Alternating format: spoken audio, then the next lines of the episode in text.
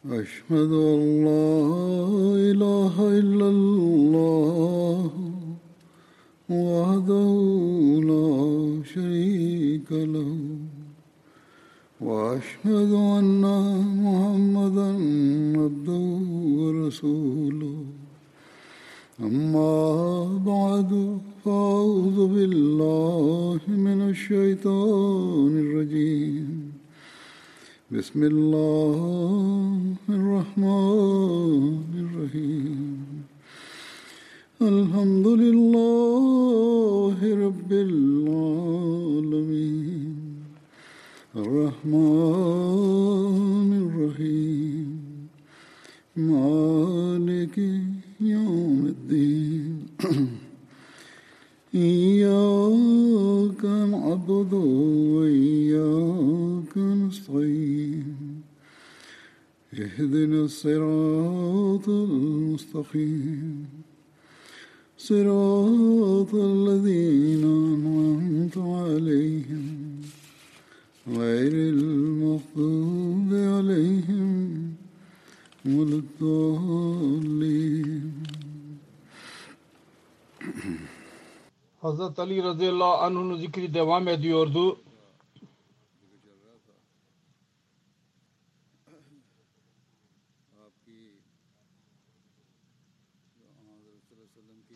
Kendisi Hazreti Resulullah sallallahu aleyhi ve sellem hastalığında kendisine hizmet ettiğinin zikri vardır. Sahih Buhari'de rivayet vardır. Ubeydullah bin Abdullah beyan etmiştir. Dedi ki Hazreti Ayşe radıyallahu anh'a beyan ediyordu. Resulullah sallallahu aleyhi ve sellem hastalandığı zaman, hastalığı uzadığı zaman kendi zevcelerinden izin aldı. Yani benim evimde kalacağı konusunda ki orada bakılsın kendisine.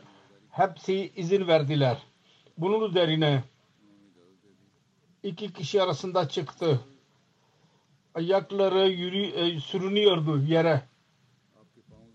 Abbas ve başka bir kişinin Hazreti Ayşe'nin evinden çıktıydı. Oradan çıktı camiye gitmek için. İki kişinin yaslanarak. Ubeydullah dedi ki ben bunun zikrini Hazreti İbn Abbas'a yaptım.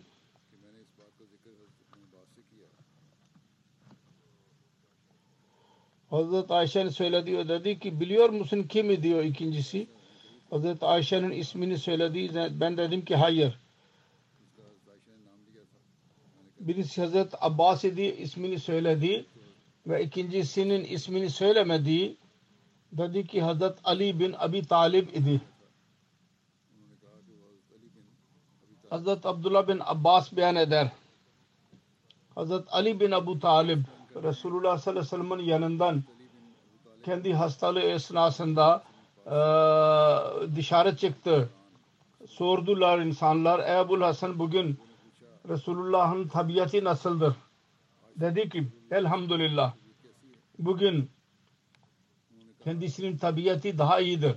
Bunun üzerine Hazreti Abbas bin Abdülmuttalib Hazreti Ali'nin elinden tuttu ve dedi ki Allah adına yemin ediyorum siz 3 gün sonra başka birisine tabi olacaksınız. Çünkü bahuda Allah adına yemin ediyorum ben görüyorum Resulullah sallallahu aleyhi ve sellem bu hastalıkta çabuk vefat edecek. Çünkü ölüm anında Banu Abdülmuttalib'in çehrelerini ben iyi tanıyorum.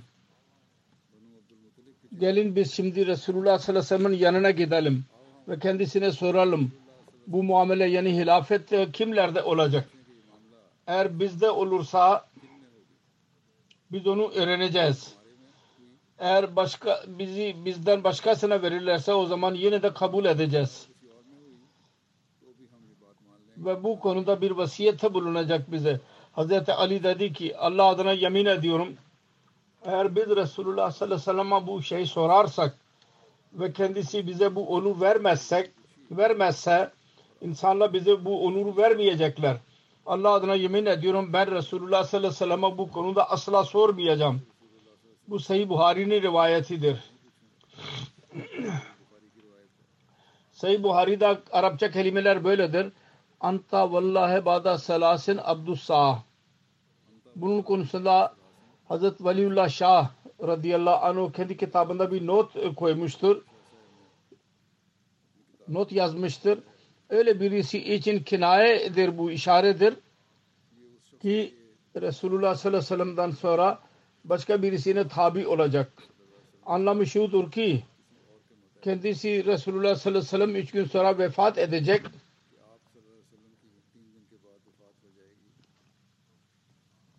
Hazret Amir'den rivayet vardır.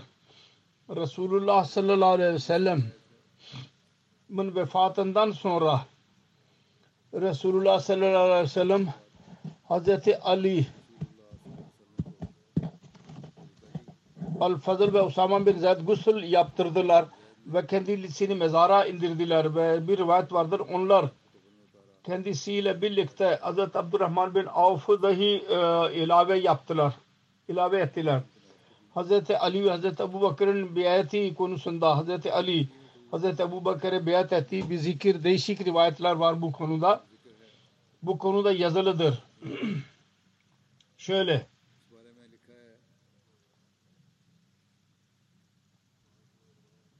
Çünkü bazı rivayetlerde şöyledir ki Hazreti Ali rıza ve rağbet ile isteyerek hemen Hazreti Ebu Bakır'a biat etti. Bazılar bunun aleyhinde derler. Her neyse Hazreti Ebu Said Hudri'den rivayet vardır. Muhacirler ve Ansarlar Hazreti Ebu Bakır'a biat ettiler. Hazreti Ebu Bakır minbere çıktı. İnsanlara baktı. Hazreti Ali'yi görmedi orada. Hazreti Ebu Bakır Hazreti Ali konusunda sordu. Ansardan bazı kimseler gittiler. Hazreti Ali'yi beraber getirdiler. Hazreti Ebu Bakır dedi ki Resulullah sallallahu aleyhi ve sellem'in amcasının oğlu Hazreti Ali'ye muhatap olarak dedi ki Resulullah'ın amcasının oğlu ve kendi damadı, kendisinin damadı, sen Müslümanların gücünü kırmak mı istiyorsun? Hazreti Ali arz etti. Eğer Resulullah sallallahu aleyhi ve sellem'in halifesi ceza vermeyiniz bana, yakalamayınız. Ondan sonra biat etti Hazreti Ebu Bakir'e. Tarih-i Taberi'de vardır. Habib bin Ebu Sabit'ten rivayet vardır.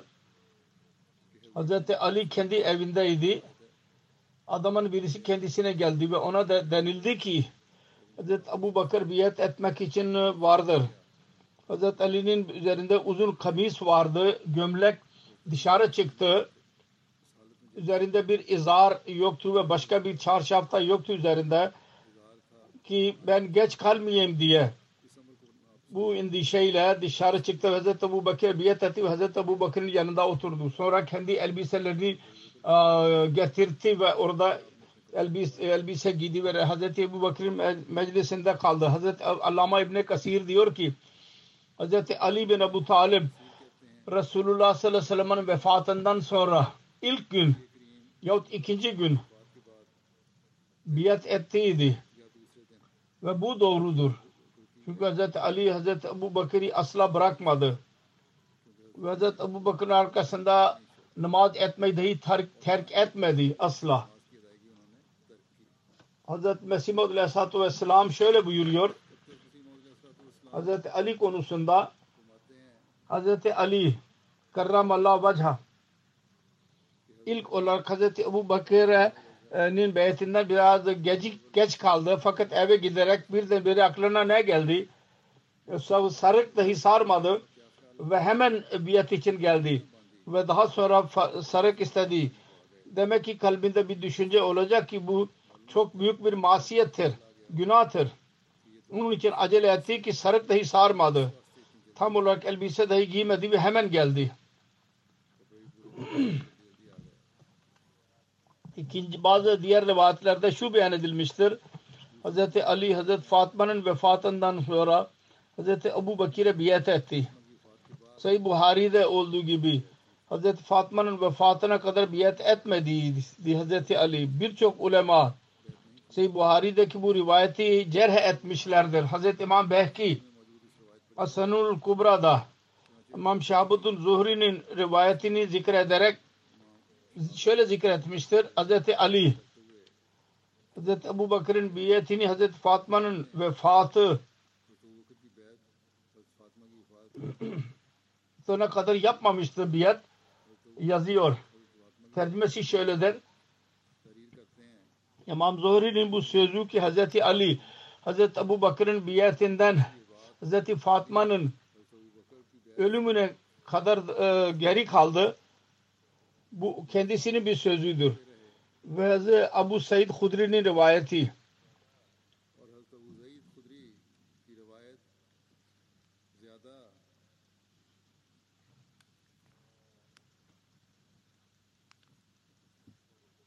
Daha doğrudur. Orada şu zikredilmiştir ki Hazreti Ali Sikife'den sonra genel biatta Hazreti Ebu Bakır'ın eli üzerinde biat etti.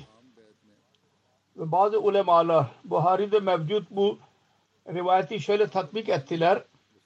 Bu ikinci biate, biate tecdid ismini verdiler.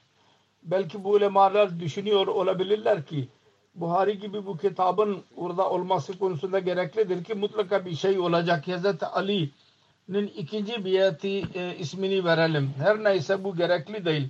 Buhari'nin bütün rivayetler doğru olsun.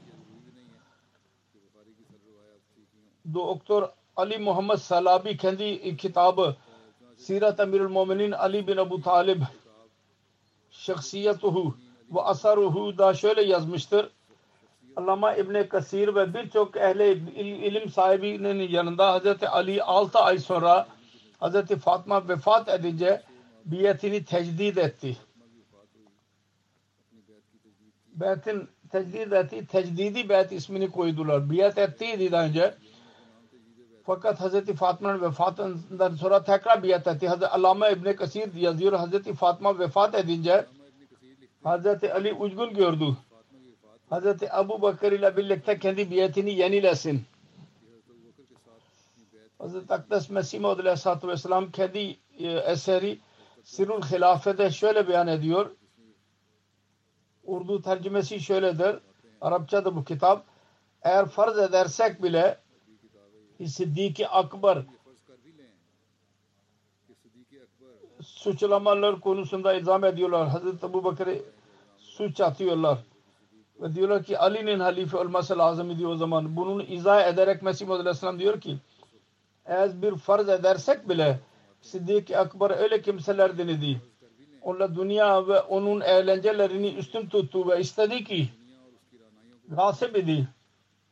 Böyle bir durumda biz mecbur olacağız ki o zaman şunu dahi kabul edelim. Ki Allah'ın arslanı Ali dahi münafıklardan idi. El-İyâzu billah. Ve onun hakkında düşündüğümüz gibi dünyayı bırakarak Allah ile alaka kuran olmayacak. Dünyanın ve eğlencelerine düşen ve onun eğlencelerine aşık olan olacaktır. Onun için kafir mürtedleri bırakmadı. Diyor ki Hz. Ebu Bakır konusunda kötü kelimeler kullanılıyor.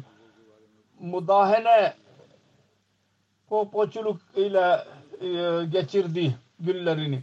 Ve 30 seneye kadar tekiye yaptı. Sonra Sıddık-ı Akbar Ali radıyallahu anh kafir ve gasip idi bazı kimselere göre, Şiilere göre. O zaman niye onun biatine razı oldu? Ve neden?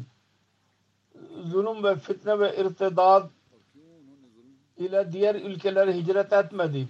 Allah-u Teala'nın yeri geniş değil miydi ki hicret edip başka yere gitsin? Takva sahiplerinin sünneti olduğu gibi ve Şiar İbrahim'e bakın. Hakkın şehadeti için nasıl kuvvetliydi, nasıl himmet sahibiydi. Baktı ki babası saptı ve doğru yoldan sapmıştır. Ve baktı ki onun kavmi putlara tapıyor. Ve Allah-u Teala büyük Allah'a bıraktılar. O hemen korkmadan, onlara perva etmeden, onlardan yüz çevirdi. Aldırış etmeden ateşe kondu ve tekiye yapmadı. Budur iyilerin sireti. Kılıç ve oklardan korkmadılar. Tekiyenin günah-ı kebire ve behayasızlık zanı kabul ediyorlar. Eğer faraza onlardan bu küçük bir hareket ederlerse Allah tarafından istiğfar eyleyerek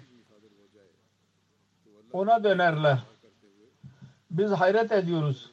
Ali radıyallahu anhu bunu bilerek bile ki Siddik ve Faruk kafir ve gasıptırlar. Onlara nasıl biat etti? Hazreti Ali her ikinin birliğiyle uzun zaman beraber kaldı ve ihlas ve inançla onlara tabi oldu ve asla zaaf göstermediler ve kerahat dahi göstermediler. Başka bir sebep dahi araya girmedi ve kendi iman ve takva kendisine mani oldular. Buna rağmen kendisinin fesadı, kafirliği ve irtidadını biliyordu. Ayrıca kendisinin ve akvame alem arasında bir kavimleri arasında bir kapalı bir perde yoktu, bir kapı yoktu. Kendisi de bir esir değildi. Bu durumda kendisine vacip idi ki başka bir Arap bir Doğu yahut batıdaki bir ülkeye gitsin. Öyle bir durum ise hicret edebilirdi, gidebilirdi. Ve insanları savaşa sürüklerdi.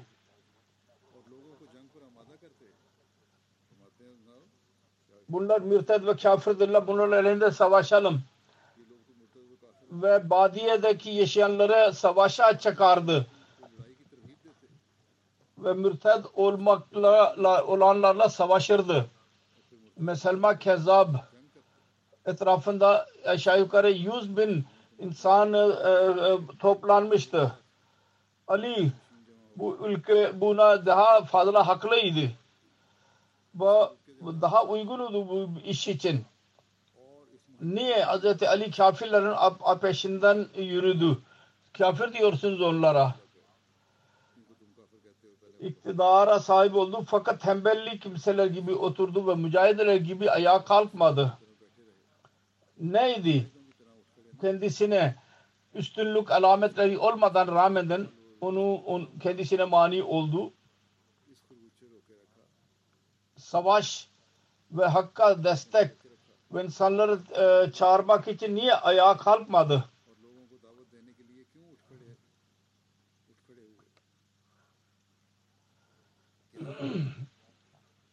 Kavmin en akıcı değil miydi? Kelamda ruh üfler onlar.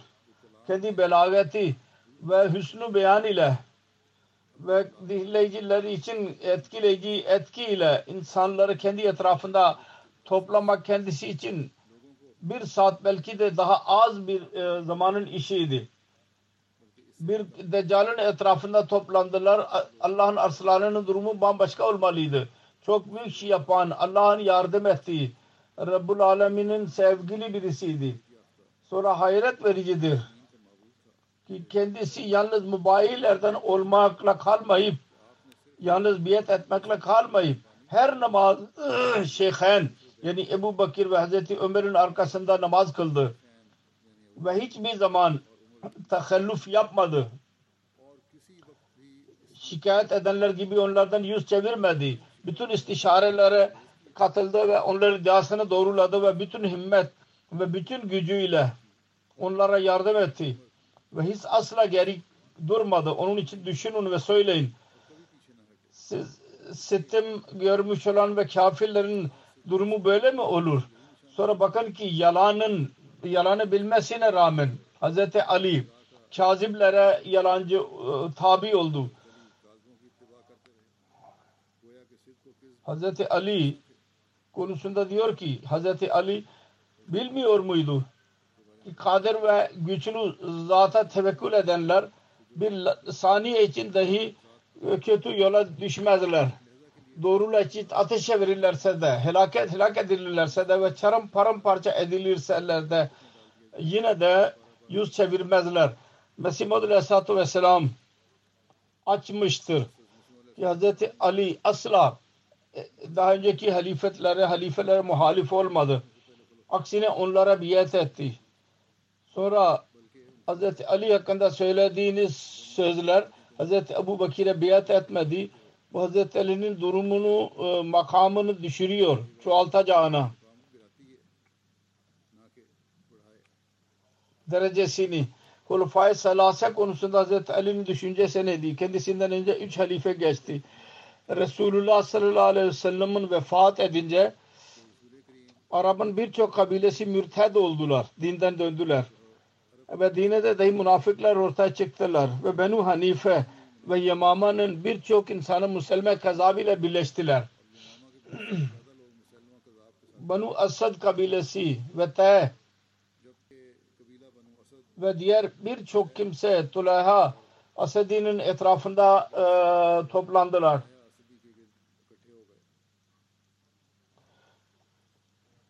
O dahi Müslüman gibi peygamberlik iddia ettiydi. Musibet çok çoğaldı ve durum kötüleşti. Böyle bir durumda Hz. Ebu Bakır Hz. Usama'nın ordusunu gönderdi. Kendisinin yanında az insanlar kendisine kaldı ve istediler ki Medine'ye saldırmak için plan yaptılar münafıklar. Bunun üzerine Hz. Ebu Bakır Siddik Medine'ye giren diğer yollarda Medine'nin etrafında bekçilikler görevlendirdi. Onlar kendi askerleriyle orada bekçilik yaparlardı geceleyin.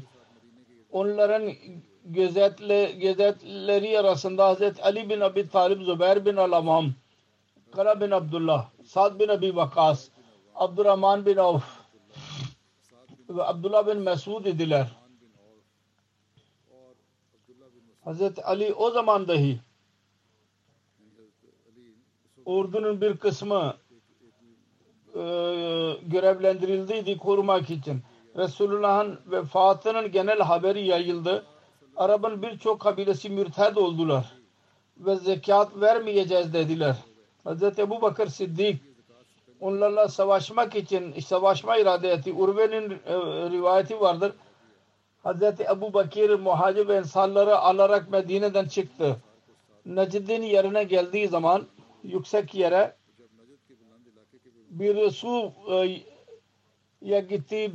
Onlar oradan kaçtılar Bedeviler. Çocuklarıyla birlikte. Asıl şudur ki bir tarafta Müslüman, diğer taraftan mürset değil, zekat dahi vermeyeceğiz diyorlardı. Onun için savaş yaptı. Bu değil ki dinle çıkma yüzünden onlara ceza verdi. Hayır. Kaçtılar. Hazreti Ebubakır insanlar arz ettiler. Geri gidelim. Medine kadınlara ve çocukların yanına. Ve orduyu başka birisine amir tutun. İnsanların ısrarı üzerine Hazreti Halid bin Velid'e amir görevlendirdi. Ve onlara dedi ki eğer Müslüman olurlarsa ve zekat verirlerse aranızdan kim gelirse beyate girirlerse ve zekat verirlerse geri gelmek isteyen gelebilir. Ondan sonra kendisi Medine'ye geri döndü. Hazreti Müslim Maud radıyallahu anh beyan eder. Tarihten ispat edilmiştir. Hazreti Ömer kendi hilafet zamanında bazı yolculuklar için Hazreti Ali'yi amir olarak görevlendirdi. Tarih-i Taberi'de yazılıdır. Cesare olayı zamanında Müslümanlarla ve İranlılar arasında orada olduydu. Hazreti Ömer istişareden sonra irade etti ki kendisi İslami orduyla birlikte İran'ın sınırına gidecek. Kendisinin arkasında Hazreti Ali Medine'nin valisi olarak görevlendirdi. Hazreti Müslim Maud beyan eder. İlk ve büyük yenilgi Müslümanların Cesar yenilgisiydi. İranlılara mukabil Müslümanların büyük ordusu vardı. İranlılar orada beklediler Müslümanları. İslami ilerleyerek onlara saldırdılar ve çok ilerlediler. Fakat bu İranlı kumandanın planı idi. Bir yandan bir asker göndererek onları ele geçirdi ve Müslümanlara tekrar saldırdı. Müslümanlar geri geldiler fakat baktılar ki Cesar üzerinde düşman vardır. Başka tarafa gittiler ki orada düşman saldırıya geçti ve Müslümanların büyük bir kısmı nehire atladılar ve helak oldular. Müslümanların zararı o kadar fazlaydı ki Medine'ye kadar oraya sarsıldı. Hz. Ömer radıyallahu anhu Medine'dekileri topladı ve dedi ki Medine ve İran arasında bir engel baki kalmadı. Medine çıplaktır. ve düşman birkaç güne buraya kadar gidilecek. Onun için ben kendim kumandan olarak gitmek istiyorum. Diğer insanlar bunu kabul ettiler. Fakat Hazreti Ali dedi ki eğer siz şehit olursanız Müslümanlar münteşir olacaklardır ve onlar yayılacaklar. Onun için başka birisini göndermemiz lazım. Hazreti Ömer, Hazreti Sa'd Romalılarda meşgul idi Suriye'de. Siz ne kadar asker gönderebilirsen gönder. Şu anda Medine çıplak kalmıştır. Düşman eğer hemen biz ona geri engel olmazsak Medine'ye iyi ele geçirecekler. Hazreti Ali çok büyük istişarede bulundu. Hazreti Osman'a Osman kendisine sordu bir defa. Ülkede bu yaramazlığın sebebi ve nasıl onu kaldırabileceğiz? Hazreti Ali ihlas ile ve hürriyetle attı ki bugünkü sizin amellerinizin itidalsızlığının neticesidir. Dedi ki ben amellerde aynı sıfatları göz önünde bulundurdum. Hazreti Ömer onları gözetliyordu. Sonra ben bilmiyorum ki niye o kadar huzursuzluk var. Hazreti Ali dedi ki doğru, fakat Hazreti Ömer hepsini kendi eline tuttuydu. Ve o kadar tabiat sert idi ki Arap'ın en sert devesi dahi bağırıyordu. Fakat siz çok yumuşaksınız siz. Sizin ameller bundan istifade ederek kendi isteğini ne göre amel ediyorlar ve sizin haberiniz dahi olmuyor. Halk zannediyor ki ameller hilafetin emirlerine takip ediyorlar. Aynı şekilde bütün itidalsizliğin hedefi siz oluyorsunuz. Mısırlılar Hazreti Osman'ın evine sardılar. O kadar şiddetlendiler ki evden dahi yemekten dahi mahrum ettiler. Hazreti Ali öğrendi. Saranlara gitti ve dedi ki siz sarıldınız. İslamiyet ve insanlığa dahi aykırıdır. Kafirler de Müslümanlara esir tutuyorlar. Onlara yemek yine veriyorlar. Bu ne size zarar vermiştir? Hazreti Osman o kadar sert davranıyorsunuz. Hazreti Ali'ye aldırış etmediler ve kolaylık vereceğini reddettiler. Hazreti Ali kendi amamesini düşürdü ve geri gitti. Hazreti Osman'ın evini sardılar, suyunu kestiler. Bunun üzerine Hazreti Ali üstten baktı. Hazreti Osman dedi ki sizde Ali var mı? Dediler ki yok. Sa'd var mı? Dediler ki yok. Sessiz kaldı.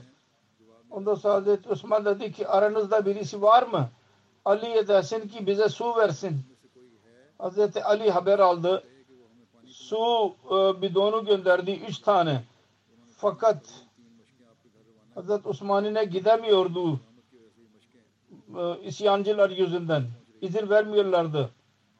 Banu Haşim ve Banu Umayya'nın birçok kölesi yaralandılar. Fakat sonunda su Hazreti Osman'ın evine ulaştı. Hazreti Ali öğrendi. Hazreti Ali Osman'ı öldürmek istiyorlar. Kendi oğulları İmam Hasan ve İmam Hüseyin'e dedi ki kılıçlarınızı alarak yedin ve Hazreti Osman'ın kapısında durun. Ve asla bir isyancı kendisine ulaşmasın. Bunu görerek isyancılar ok atmaya başladılar. Bununla Hazreti Hasan ve Muhammed bin Talha yaralandılar. Bu arada Muhammed bin Ebu Bakır 2 oğulla birlikte bir Ansari'nin evinden gizli bir şekilde Hazreti Osman'ın evine atladı ve kendisini şehit etti. Bu haber Hazreti Ali'ye ulaştı, baktı gelerek. Hazreti Osman gerçekten şehit olmuştur. Oğullarına sordu. Siz burada bekçilik yapmanıza rağmen niye Osman şehit oldu? Hazreti Hasan'a tokat attı ve Hazreti Hüseyin'in göğsüne bir el vurdu. Ve Talha ve Ubeydullah bin Zübeyir'i azarladı ve köfkeli bir şekilde evine geri döndü. Şeddad bin Avs beyan eder. Yevmud Dar günü Hazreti Osman'ın muhasarası şiddetlendi. Hazreti Osman'ı esir alarak şehit ettiler hunharca. Hazreti Osman baktı ve dedi ki ey Allah'ın kulları, Ravi diyor ki ben baktım ki Hazreti Ali kendi evinden dışarı çıkıyor ve Resulullah sallallahu aleyhi ve sellem'in amamesi başındadır ve kendi kılıcı vardır elinde. Onun elinde muhacir ve ensarların Hazreti Hasan ve Hazreti Abdullah bin Ömer dahi vardı. İsyancılara saldırarak oradan onları uzaklaştırdı. Bunlar Hazreti Osman'ın evine girdiler ve Hazreti Ali arz etti. Ey Emirül Müminin, size selam olsun. Resulullah sallallahu aleyhi ve sellem'in dinini yüceli, kuvvetlendi. Ne zaman ki beraber alarak savaş yaptı. Ben bakıyorum ki bunlar sizi mutlaka öldürecekler. Siz bize izin verin ki bunlarla savaşalım. Bunun üzerine Hazreti Osman dedi ki Allah'ı hak bilen ve kabul eden ki benim hakkım var üzerinde. Ben Allah adına diyorum ki benim için başkasının zerre kadar kanını akıtmasın ve benim için kendi kanını da akıtmasın. Hazreti Ali tekrar aynısını sordu, ricada bulundu. Bunun üzerine Hazreti Osman aynı cevap verdi. Ravi diyor ki ben Hazreti Ali Hazreti Osman'ın evinden çıkarken gördü. Diyordu ki ey Allah, sen biliyorsun. Biz bütün çabalarımızı sarf ettik. Sonra Cami-i Nebevi'ye girdi. Namaz vakti vardı. İnsanlar dediler ki Ebu Hasan ilerle ve insanlara imam ol. Hazreti Ali dedi ki ben size imam olamam. İmam mahsurdur. Sınır. Ben tek başıma namaz kılacağım. Sonra tek başına namaz kılarak geri döndü. Hazreti Ali'nin oğlu geldi ve dedi ki ey benim babam, Allah adına yemin ediyorum, muhalifle Hazreti Osman'ın evine saldırdılar. Hazreti Ali dedi ki inna lillahi ve inna ilahi raciun. Allah adına yemin ediyorum, onu öldürecekler. İnsanlar Hazreti Ali'ye sordular, Hazreti Osman nerede olacak? Şehadetten sonra dedi ki Allah adına yemin ediyorum cennet olacak. Sordular ki bunlar nerede olacak öldürenler? Ey Ebu Hasan, Hazreti Ali dedi ki Allah adına yemin ediyorum ki ateş içinde olacaklar. 3 defa söyledi bunu. İsyancılar Medine'ye sardılar. Medine'yi. Bunun zikrini yaparken Hazreti Müslim radıyallahu anh şöyle diyor. Mısır ahalisi Hazreti Ali'nin yanına gittiler. O zaman Medine dışında bir kumandanlık yapıyordu. Kendisine gelerek arz ettiler. Hazreti Osman radıyallahu anh hilafete layık değil. Biz onu ayırmak için geldik. Umarız ki siz ondan sonra siz bunu kabul edeceksiniz. Onun sözünü diyerek Hazreti Ali münafıkların sözünü dinleyerek din hamiyetiyle kendi mertebesinin hakkıydı. Onlara reddetti ve sert davrandı onlara karşı ve dedi ki bütün iyi insanlar biliyorlar ki Resulullah sallallahu aleyhi ve sellem bir gaybi haber olarak Zul Marva ve Zul Huşub bunların bulunduğu yer, oradaki askerlerden bahsederek onlara lanet okumuştur. Allah siz geri gidin, azap versin. Onlar dediler ki tamam, biz geri gideceğiz. Bunu söyleyerek geri gittiler. Hazreti Osman'ın şehadeti ve ondan sonra Hazreti Ali'nin hilafet beyatinin zikri şöyledir. Daha önce dahi beyan etmiş bulunuyorum, her neyse. Daha detaylı olarak beyan ettim. Burada özet olarak söyleyeceğim. Hazreti Osman şehit olduğu zaman bütün insanlar Hazreti Ali'ye koşarak geldiler. Sahabeler ve diğer insanlar dahi vardı. Diyorlardı ki Ali Emirül Müminin'dir. Kendisine, kendi evine geldiler ve dediler ki size biat ediyoruz. Kendi elinizi uzatın. Çünkü buna en fazla ehilsizsiniz. Bunun üzerine Hazreti Ali dedi ki bu sizin göreviniz değil. Bu Ashab-ı Bedir'in görevidir. Her kimin hakkında Ashab-ı Bedir razı olurlarsa halife o olacak. Bunun üzerine hepsi Hazreti Ali'nin hizmetine geldiler ve arz ettiler ki biz başka birisini sizden daha fazla haklı görmüyoruz. Elinizi uzatın ki size biat edelim. Kendisi dedi ki Talha ve Zübeyir nerededirler? İlk olarak Talha kendisine biat etti. Sonra Hazreti Sa'd kendi eli üzerinde biat etti. Hazreti Ali bunu gördü. Camiye geldi. Minbere çıktı. Hazreti Talha ilk insan idi. Hazreti Ali ye biat etti. Ondan sonra Hazreti Zübeyir biat etti. Sonra diğer ashablar biat ettiler. Hazreti Müslim oldu radıyallahu anh. Hazreti Osman'ın şehadetin sonraki olaylardan bahsetti. Orada şunu dahi beyan etti. Hazreti Osman şehit edilince müfsidler Beytülmal'ı yağmaladılar. İlan ettiler ki her kim karşı çıkarsa öldürülecek. İnsanların toplanmasına izin verilmiyordu. Toplanamıyorlardı. Bugünlerde sokağa çıkma yasağı olduğu gibi Medine'yi sarmışlardı. Ve hiç kimsenin dışarı çıkmasına izin verilmiyordu.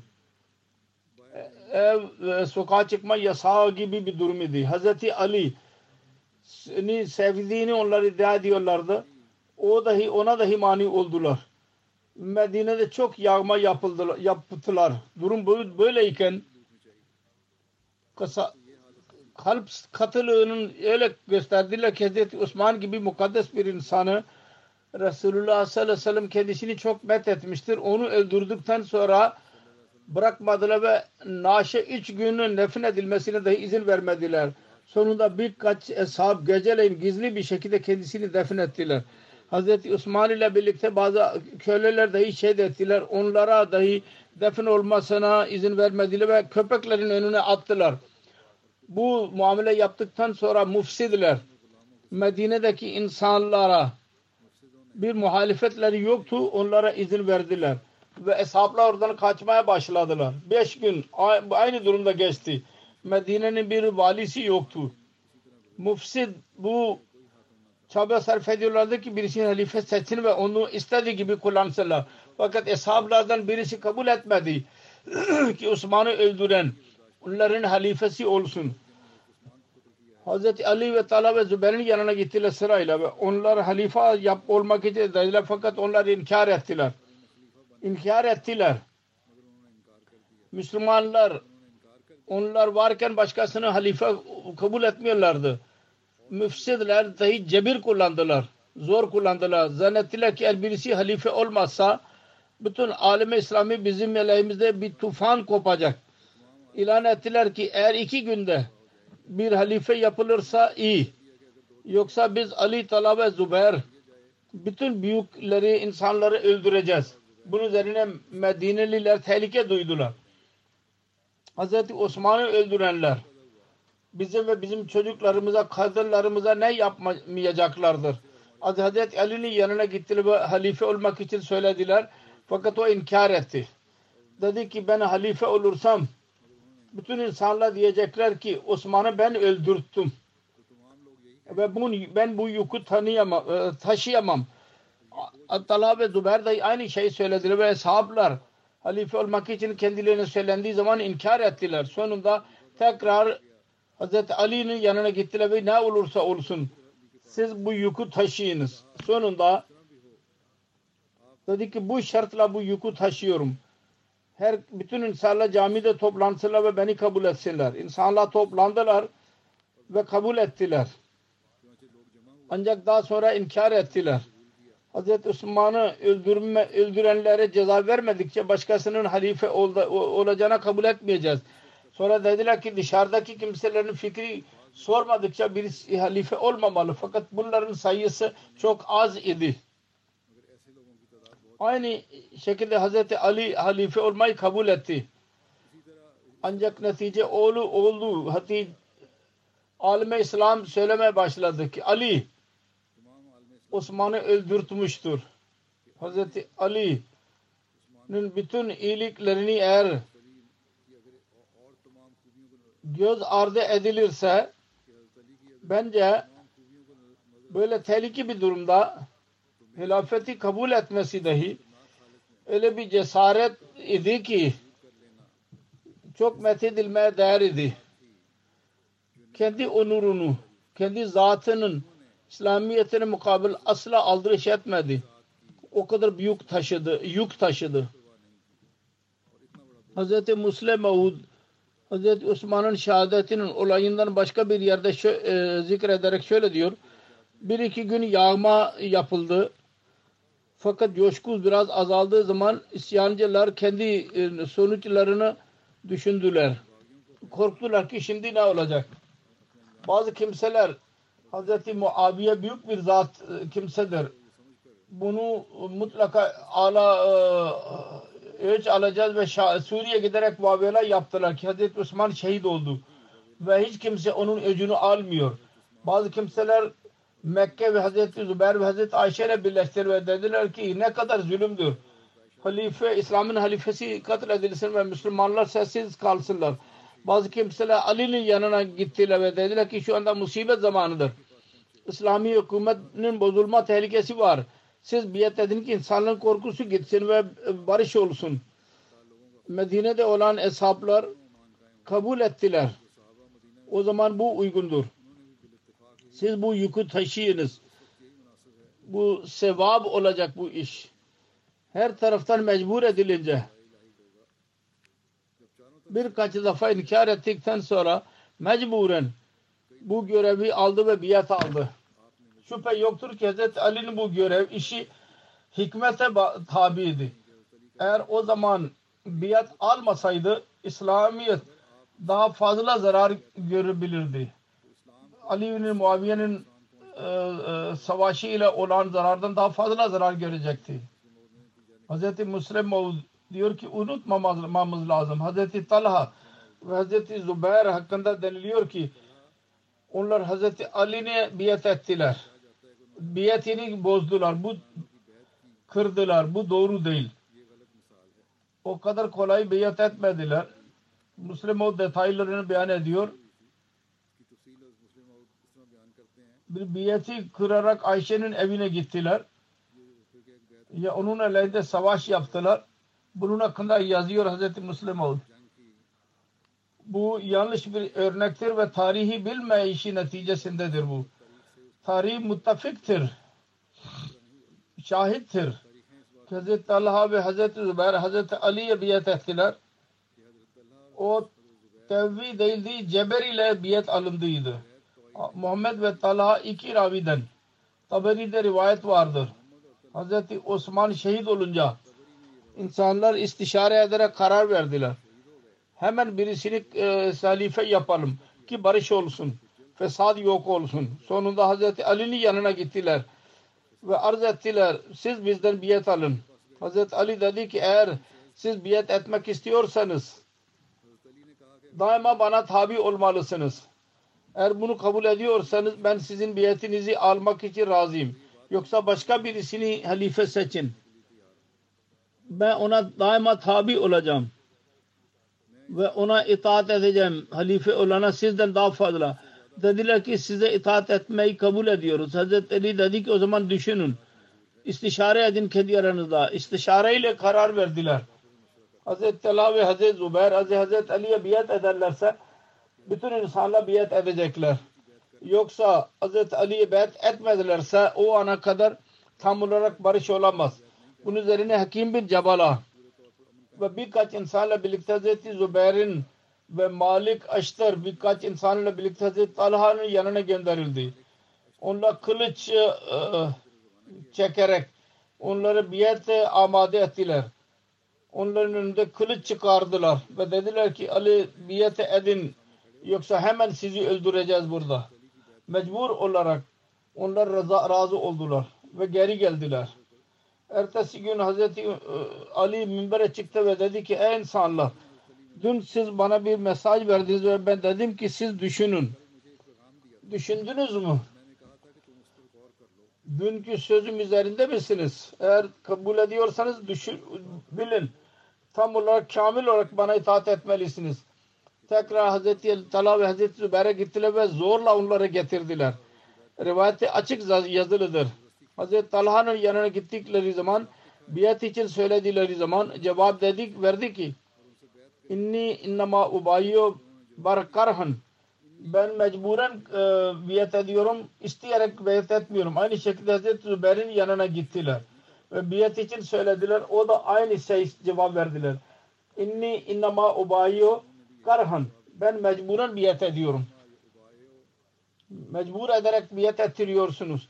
Ben isteyerek biat etmiyorum. Bunun üzerine Abdurrahman bin Cümbüt kendi babasından rivayet eder. Hazreti Osman'ın öldürülmesinden sonra Aşır Talha'nın yanına gitti ve biat için söyledi.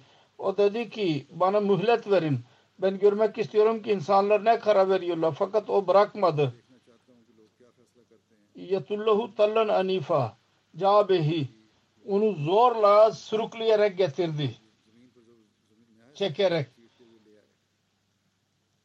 Hazreti Müslim diyor ki Resulullah sallallahu aleyhi ve sellem'in bir sahabesi Hazreti Talha o zaman bir ihtilaf yüzünden Hazreti Ali'ye mukabil kalktı ve sonra düşündü ki ben hatadayım.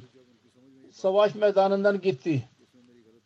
Bu olay burada başlıyor. Hazreti Talha mukabele için geldi ve biat etmedi.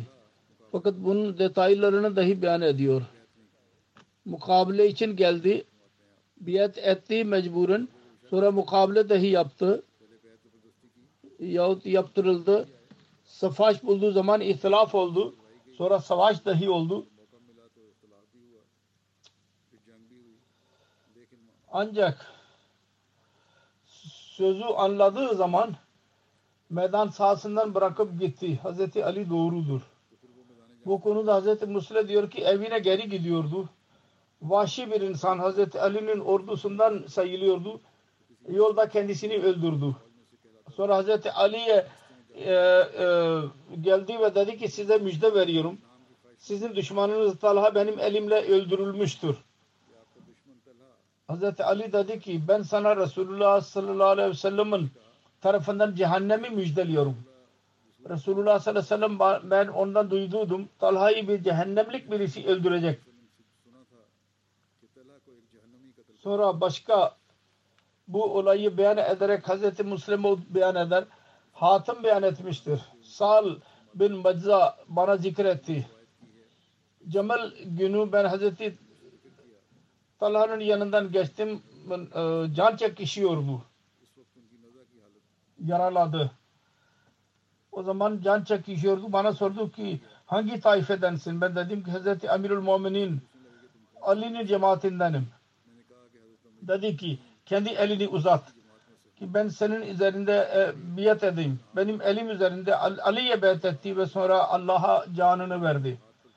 Ben gelerek Hazreti Ali'ye bütün olayı arz ettim. Kendisi dedi ki Allahu Ekber. Allah'ın Resulü'nün sözü doğru çıktı. Allah-u Teala aynısını sevdi. Ki Teala benim biatim yapmadan cennete girmesin. Aşire-i mübeşşere denildi. Önce mecburi biat idi. Sonra ölümden önce kamil şerh-i sadr ile biat etti. İyilik vardı tabiatında. Saadet vardı. Allah-u Teala ya cennete götürme sözü dahi vardı. Allah-u Teala istemedi. Böyle bir sonuç olsun ki hilafetin biyetinden çıksın. Ve o zaman fırsat buldu ve hilafete biyet etti. Bu olayla devam ediyor. İnşallah gelecekte beyan edeceğim. Bugün tekrar El Cezayir için ve Ahmediler için ve Pakistan'daki Ahmediler için duanızı istiyorum. Allah-u Teala onları korusun. El Cezayir'de dahi durum sertleşiyor. Orada dahi bir avukat var. Resmi. Sık sık duruşmalar açıyor Ahmedilerin lehinde. Pakistan'da dahi aynı şekilde zorluklar çıkarılıyor. Allah-u Teala bütün bunlara zorluklar çıkaranlar yahut muhalif edenleri ibret vesilesi yapsın. Ve Ahmedilerin durumu düzeltsin. sertlikten geçiyorlar. Onlar için kolaylık yaratsın Allah-u Teala. Ancak bununla birlikte şunu da söyleyeceğim. Pakistan'daki Ahmedilere özellikle dualara ne kadar dikkat gerekiyorsa o kadar dikkat yoktur sizde. Onun için daha eskisinden daha fazla ve çok daha fazla dualara yönelin. Allah-u Teala bize çabuk bu zorluklardan çıkarsın ve kolaylık yaratsın ve gerçek İslam'ın mesajını biz hür bir şekilde Pakistan'da dahi ve dünyanın her köşesine götürenler olalım. Namazlardan sonra ben cenaze gayipleri kıldıracağım. 1. cenaze. Doktor Tahir Ahmet Rabbahan cenazesidir. Şehidin oğluydu. Sabık Amir Nawab Shah'ın amiriydi. 4 Aralık günü vefat etti. 60 yaşında. Kalp krizi geçirerek vefat etti. İnna lillahi ve inna ileyhi raciun. Doktor idi resmi. 1995 senesinde ilk kalp krizi geçirdi. Mithi'ye de yaptı ki vakfe cedidin gözetimi altında Al-Mahdi hastanede dahi görev yapabilsin. Göz mutahassısı idi. Al-Mahdi hastanesinde insanlara ameliyat yapıyordu. Göz ameliyatı.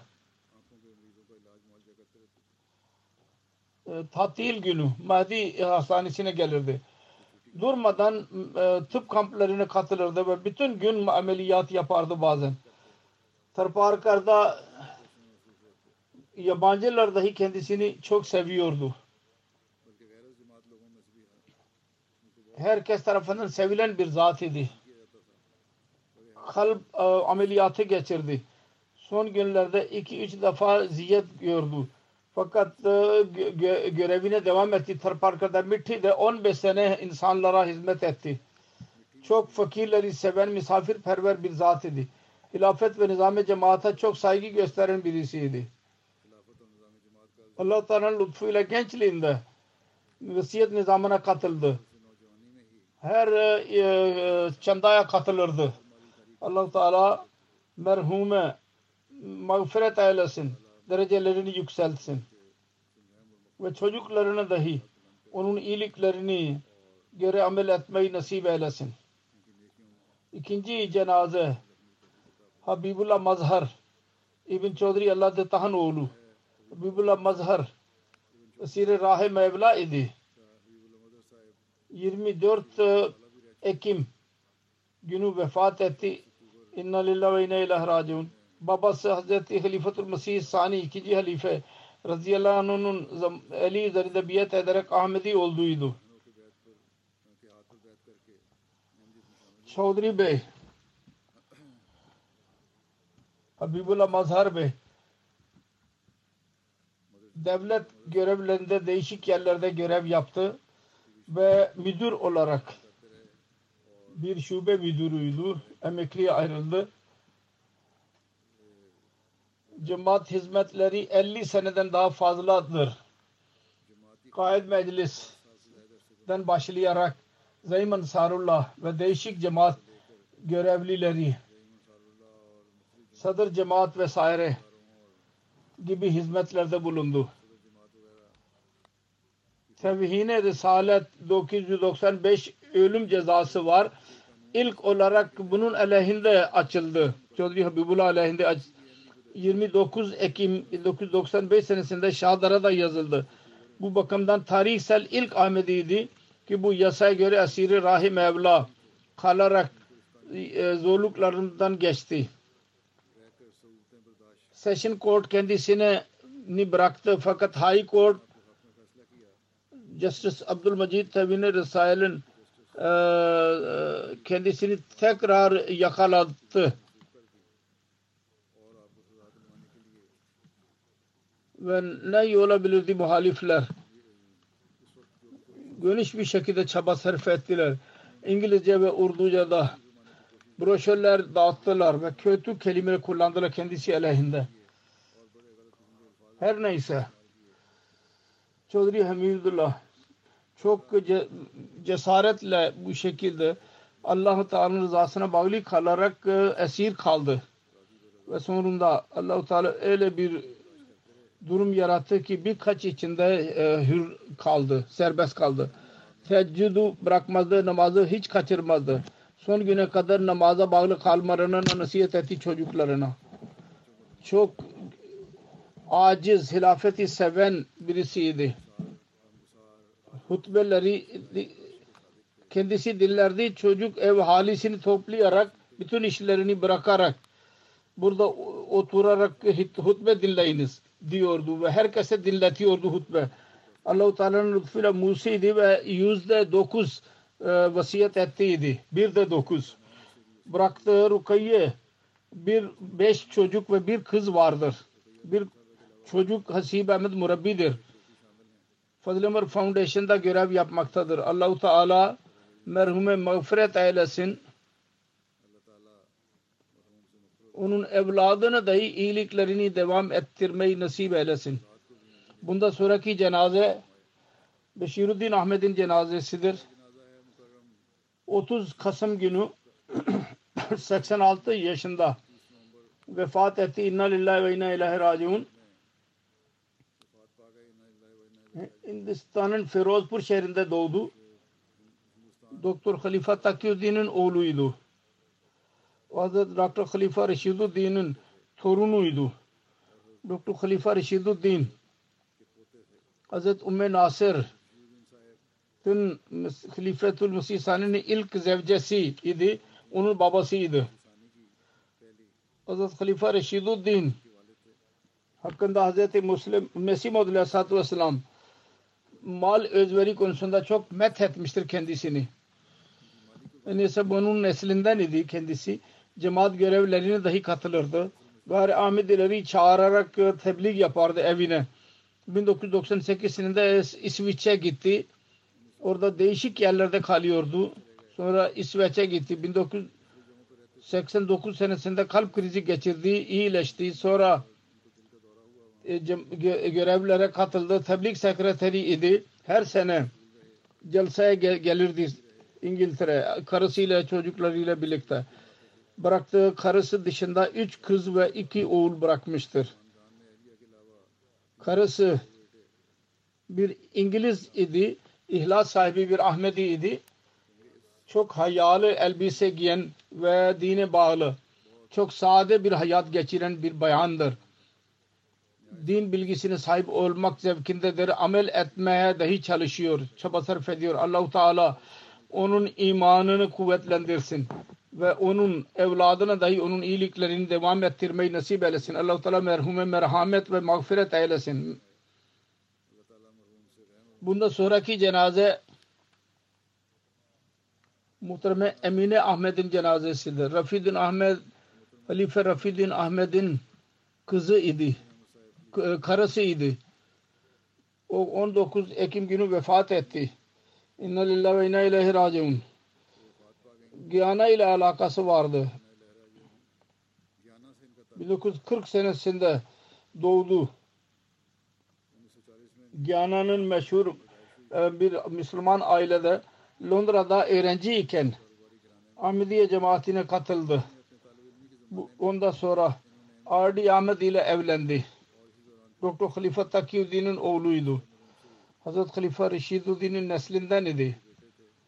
Merhume bir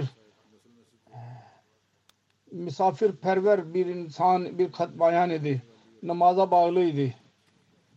Daima namazlara bakardı. Hasta olmasına rağmen teheccüdü kaçırmazdı. Kur'an-ı Kerim'i tilavet yapardı her gün. Hasta olmasına rağmen her sene celseye katılırdı İngiltere'de. Dualara kuvvetli imanı vardı. Hilafet ile vefa alakası vardı. Daima benimle görüşürse özellikle acizane bir şekilde görüşürdü ve dua için söylerdi. Allah-u Teala hep ona da mağfiret eylesin ve onun evladını dahi cemaate bağlı tutsun. Kuvvetli alaka kurmayı nasip eylesin onlara.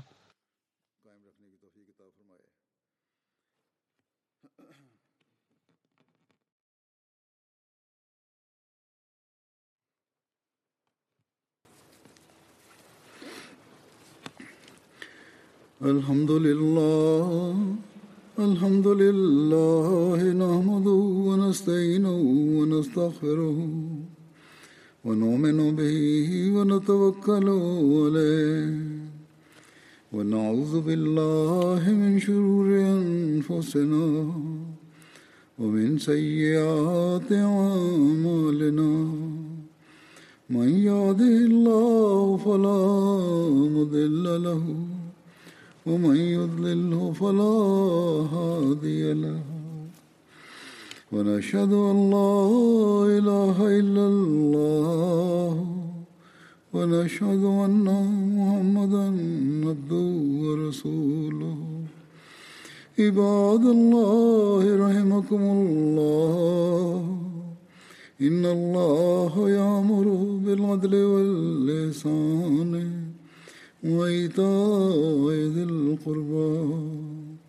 وينهى عن الفحشاء والمنكر والبغي يعظكم لعلكم تذكرون اذكروا الله يذكركم وادعوه يستجب لكم ولذكر الله أكبر